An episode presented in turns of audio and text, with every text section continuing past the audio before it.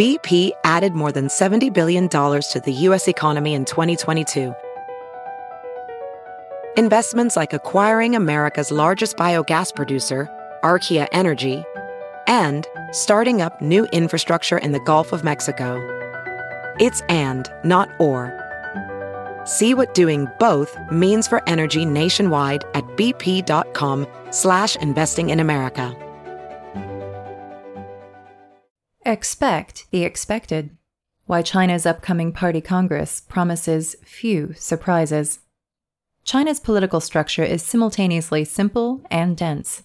As we approach the Party Congress on October 16, a monumental meeting in which Xi Jinping is expected to begin a third term as leader, let's lay out some basics about the Chinese government. Written by Florence Duchet. Published by the China Project. Narrated by Elyse Ribbons. The National Congress of the Chinese Communist Party, CCP, is held once every five years. Beginning October 16, the 20th edition of this party congress will see dreary policy announcements delivered to around 2,300 party members from all walks of life and gathered from every corner of the country. Flags will be raised and saluted, many oaths sworn, and the legitimacy of the leadership reaffirmed. Most importantly, after a week of closed door sessions, new leaders will be presented to the world. While leader Xi Jinping removed presidential term limits from China's constitution in 2018, he will not be elected president at the party congress. That will likely happen at next spring's People's Congress, an annual meeting not to be confused with the party congress.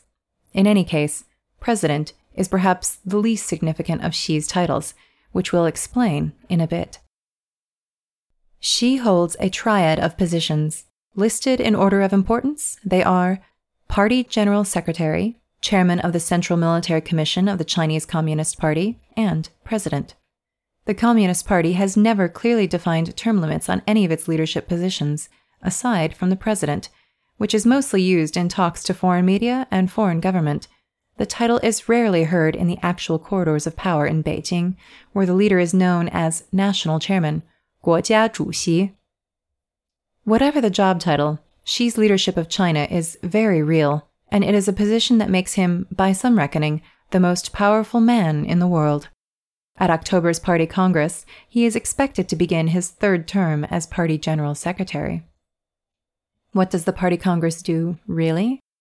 Every five years, the Communist Party of China has a meeting, ostensibly to select the party leaders announce broad policy decisions for the years to come, and provide renewed legitimation for the leadership. In actuality, the script has been decided long in advance, and the Congress rarely contains anything that comes as much of a shock during a week of closed door sessions in the Great Hall of the People at Tiananmen Square. The Congress represents a changing or continuing of the guard. It is China's election day, only without a public election. Barring catastrophe, the leadership will be set in stone for the next five years. The exact date for the party congress changes every five years, but it's always in the fall. October 16 is relatively early for a party congress, which seems to indicate that inter party tensions have been eliminated. While broader policy plans are unlikely to be changed, the composition of the new Politburo remains uncertain. Xi will also announce a replacement for Premier Li Keqiang, China's number two leader, who is to retire in March. The party and the state, and the party state. Unless you count the eight token parties that have occasional meetings in Beijing but have no political independence, China is a one party state, and it is also a party state. The Communist Party and the government are so intertwined as to be the same thing. There is no meaningful difference between their functions and powers. The party controls the government, not the other way around. Xi and Chinese state media frequently state that this is a very good thing. Nonetheless, while the party dominates all branches of China's political system and has all the power, the bureaucratic machinery of the government is largely responsible for the implementation of laws and policies, and for ensuring that the wheels of society continue to turn. Let us take a closer look. The Party the party has a pyramid structure with the General Secretary, Xi, at the top.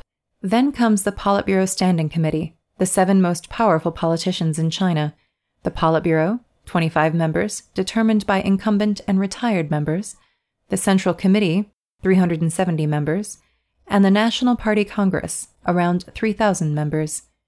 The CCP also heads the military. The People's Liberation Army, PLA, is technically and practically the army of the Communist Party, not the army of the country.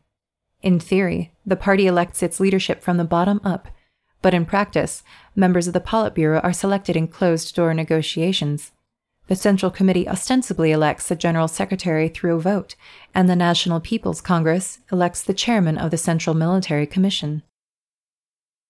The State The government is led by the President, a largely ceremonial post that Xi holds. The last time a General Secretary was not also President was in 1993 when Yang Shangkun was president, while Jiang Zemin was General Party Secretary. Jiang took over as president that same year. The main government office is the State Council, mostly limited to economic policy and directed by the Premier, currently Li Keqiang, who is also on the Politburo Standing Committee. The president is appointed every five years by the National People's Congress. The next president will be announced in March 2023. If Xi is still the general secretary at that time, as seems likely, he will probably continue as president. Why is this such a big deal? After Mao Zedong's death and the havoc of the Cultural Revolution, Deng Xiaoping and his allies in the Politburo moved to a more collective style of leadership in an attempt to avoid repeating the disaster. The Politburo Standing Committee, rather than simply the big boss, became involved in the decision making processes the 2007 Party Congress defined collective leadership as a division of responsibilities to prevent arbitrary decision making by a single top leader. The system was criticized for creating bureaucratic deadlocks and being ineffective. Xi has shown little love for the collective leadership approach. In 1982, a new national constitution stipulated that the president should not serve more than two terms.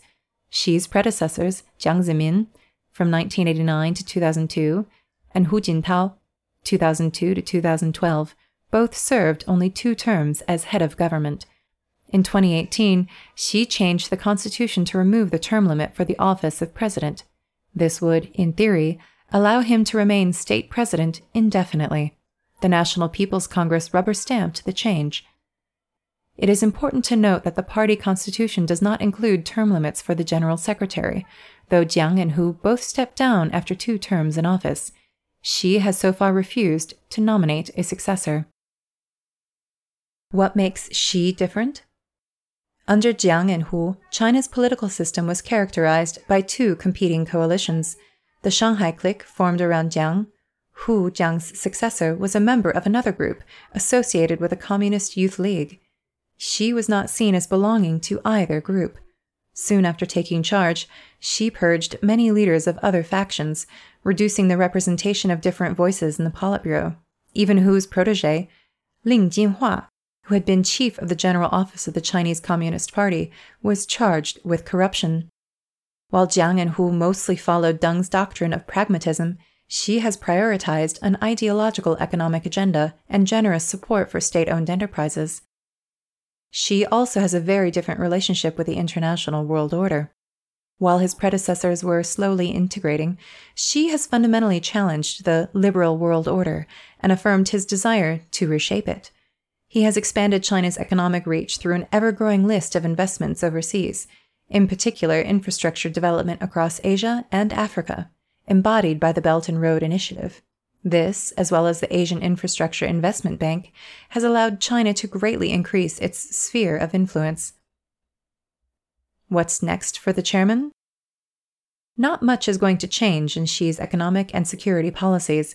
He believes he is leading the country to international prestige and escaping the middle income trap.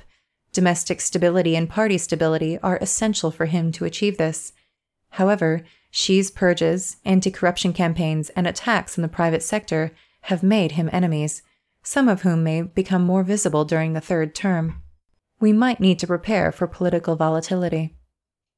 Meanwhile, China's economy is in bad shape, projected to grow just 3.5% this year. Forecasts for 2023 suggest the economy could weaken even more in the months ahead. According to Kevin Rudd, former Australian Prime Minister, this economic slowdown has largely been generated by Xi's policies, though things are not exactly booming elsewhere. As the CCP sources its legitimacy from economic prosperity, the inability to ensure employment and growth may become a problem. The unpopular COVID zero policy must surely be rebranded soon. China's aging population and shrinking workforce present unprecedented opportunities for economic hardship and public discontent. Xi may want a third term, but whether he is capable of doing what needs to be done over the coming years is very much an open question. His recent decision making has been hard to read. He may take a more radical turn during his third term and attempt to tighten his grip on power even further, triggering infighting and resentment within the party and the population at large.